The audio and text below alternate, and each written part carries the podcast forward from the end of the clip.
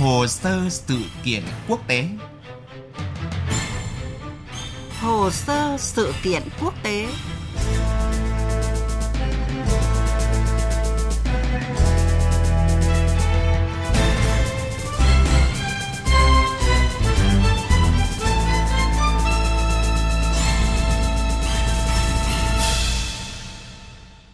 Kính chào quý vị và các bạn. Sau thất bại trong đàm phán hồi cuối tuần trước về hạn ngày khai thác dầu bắt đầu từ tháng 8 tới, tổ chức các nước xuất khẩu dầu mỏ gọi tắt là OPEC và các đối tác còn gọi là nhóm OPEC cộng vừa phải trì hoãn cuộc họp tiếp theo để bàn thảo về vấn đề này, dự kiến diễn ra vào ngày 5 tháng 7 vừa qua.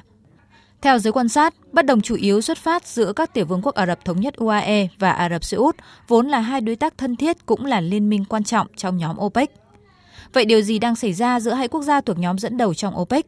Liệu sự khác biệt và mâu thuẫn ngày càng tăng giữa hai nước sẽ tác động như thế nào đến các quyết sách của OPEC cũng như OPEC cộng, cũng như thị trường dầu mỏ toàn cầu? Hồ sơ sự kiện hôm nay sẽ thông tin cụ thể cùng quý vị.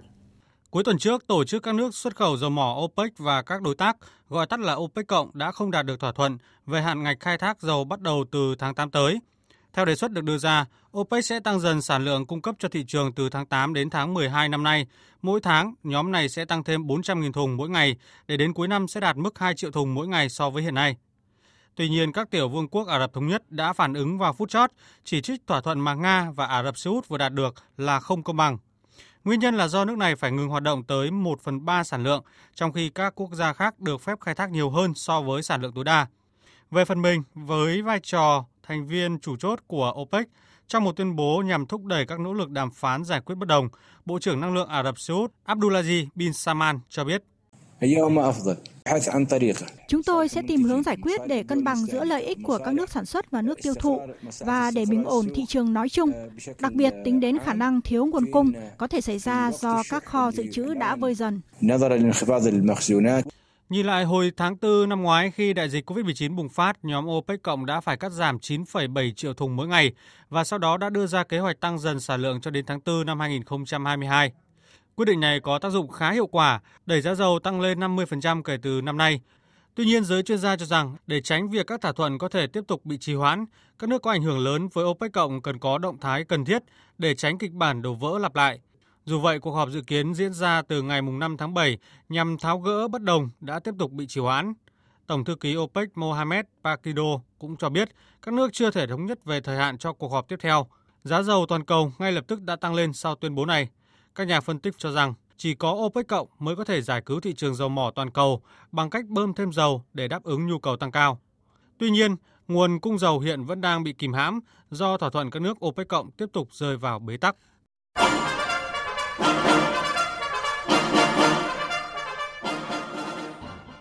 Thưa quý vị, thưa các bạn, thỏa thuận về sản lượng dầu mỏ toàn cầu của tổ chức các nước xuất khẩu dầu mỏ OPEC và các đối tác gọi tắt là OPEC cộng sẽ chấm dứt vào tháng 4 năm 2022 theo kế hoạch và cần được tiếp tục gia hạn. Tuy nhiên, những ý kiến phản đối bất đồng từ phía các tiểu vương quốc Ả Rập Thống nhất UAE khiến các thỏa thuận của cả nhóm rơi vào bế tắc. Diễn biến này đặt ra câu hỏi về vai trò và cơ chế tổ chức của OPEC cũng như OPEC cộng từ trước tới nay. Bây giờ thì mời quý vị cùng trở lại tìm hiểu về sự hình thành cũng như mô hình của tổ chức này. Ngày 14 tháng 4 năm 1960, tổ chức các nước dầu mỏ OPEC được thành lập tại Baghdad, Iraq với mục tiêu đối trọng với sức mạnh từ các công ty dầu mỏ Anh và Mỹ. Năm thành viên sáng lập ban đầu khi đó gồm có Venezuela, Ả Rập Xê Út, Kuwait, Iraq và Iran. Đến nay, OPEC là một tổ chức gồm 14 quốc gia sản xuất dầu, kiểm soát 61% lượng dầu xuất khẩu của thế giới và nắm giữ 80% trữ lượng dầu của thế giới. Mục tiêu của OPEC là điều phối và thống nhất chính sách về dầu giữa các quốc gia thành viên, bình ổn thị trường dầu nhằm đảm bảo nguồn cung dầu một cách thường xuyên, kinh tế và hiệu quả cho người tiêu dùng, đảm bảo thu nhập ổn định cho nhà sản xuất và nguồn thu vốn công bằng cho những người đầu tư vào dầu mỏ.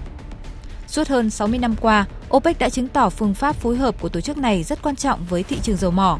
Như năm 2008, khi giá dầu chạm ngưỡng 150 đô la Mỹ mỗi thùng, Ả Rập Xê Út đã kêu gọi các nước thành viên họp và nhất trí tăng sản lượng để giảm giá dầu. OPEC cũng đã căn chỉnh thời điểm giảm khai thác một cách hợp lý khi xảy ra khủng hoảng tài chính toàn cầu. Tuy nhiên, đôi khi nội bộ OPEC cũng xảy ra tình trạng không thống nhất. Như năm 2011, biến động xảy ra ở Libya với việc lật đổ nhà lãnh đạo Muammar Gaddafi. Ả Rập Xê Út đã cố thuyết phục OPEC tăng sản lượng để giảm giá dầu nhưng các nước thành viên khác như Angola, Ecuador, Iran, Iraq, Libya đều từ chối. Trải qua thời gian, OPEC đón nhận thêm nhiều thành viên và cũng chia tay với một số thành viên. Như năm 2019, Qatar rời OPEC vì bất đồng chính trị với Ả Rập Xê Út. Ecuador chia tay với OPEC năm 2020 và Indonesia cũng không còn là thành viên của tổ chức này từ năm 2016. Trong quá trình phát triển, OPEC đã phải đối mặt với các thách thức mới. Nhờ công nghệ khai thác dầu đá phiến mới, sản lượng dầu mỏ của Mỹ đã tăng gấp đôi, đạt mức 12 triệu thùng mỗi ngày.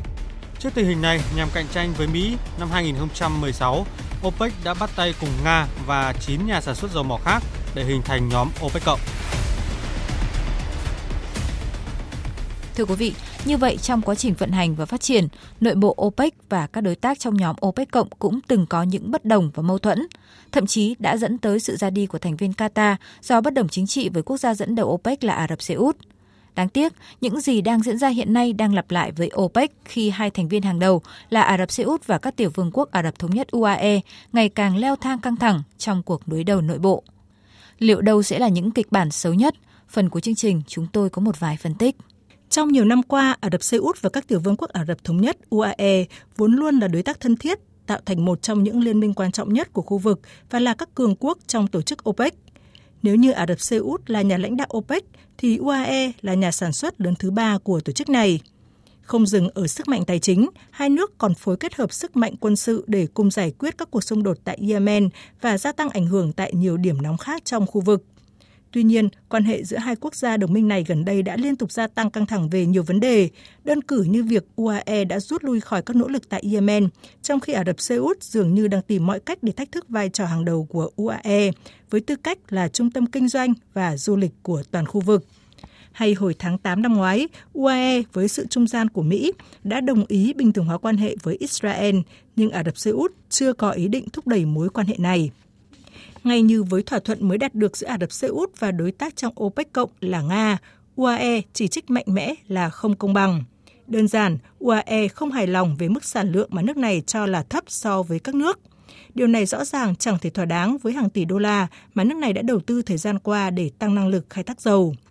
Cho đến đầu tuần này, lập trường của UAE vẫn không hề suy chuyển, đồng thời cho biết sẽ tìm kiếm sự ủng hộ của các thành viên khác như Azerbaijan, Kazakhstan, Kuwait và Nigeria để tìm kiếm mức cơ sở mới phù hợp và công bằng hơn. Ngược lại, Ả Rập Xê Út và Nga lại phản đối việc tính toán lại sản lượng cho UAE do lo ngại rằng các nước thành viên khác cũng sẽ đưa ra những đòi hỏi tương tự, đặt dấu chấm hết cho đề xuất thỏa thuận vừa cơ bản đạt được giữa hai nước này. Các nhà quan sát cho rằng đây có thể là ngọn nguồn của những bế tắc hiện tại trong các thỏa thuận, quyết sách của OPEC và cả OPEC cộng. Thậm chí có ý kiến cho rằng không loại trừ nguy cơ UAE có thể rời khỏi nhóm. Nhà phân tích John Kenduff của tổ chức Again a Capital bình luận sự đoàn kết của OPEC và các đối tác đang dần tan rã và rằng đại dịch COVID-19 đã giữ các nước lại với nhau, nhưng hậu đại dịch lại đang chia cắt nội bộ nhóm này trong khi UAE vẫn kiên định với mục tiêu tăng mức cơ sở xuất khẩu dầu và muốn sản xuất nhiều hơn nữa, thì dường như Ả Rập Xê Út và một số đối tác trong OPEC cộng đang muốn cô lập UAE. Ở đây cần hiểu rõ hơn về tác động tiêu cực mà những bế tắc hiện nay trong nhóm OPEC gây ra.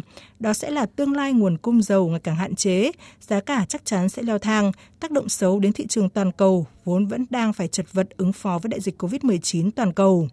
Tệ hơn nữa là cơ chế OPEC cộng có thể sụp đổ hoàn toàn nếu các bên vẫn khăng khăng quan điểm của mình. Và UAE cũng đã ít nhất một lần nhắc tới việc dọa rút khỏi liên minh. Nếu kịch bản tan rã xảy ra, các nước sẽ đua nhau khai thác dầu và xuất khẩu mà không có bất cứ hạn mức nào. Tất yếu khiến giá dầu lao dốc không phanh. Bởi vậy, cho đến khi nào hai quốc gia đầu tàu OPEC là Ả Rập Xê Út và các tiểu vương quốc Ả Rập Thống Nhất chưa thể hạ nhiệt bất đồng thì thị trường dầu mỏ và cả nền kinh tế sẽ còn phải hồi hộp lo lắng không yên.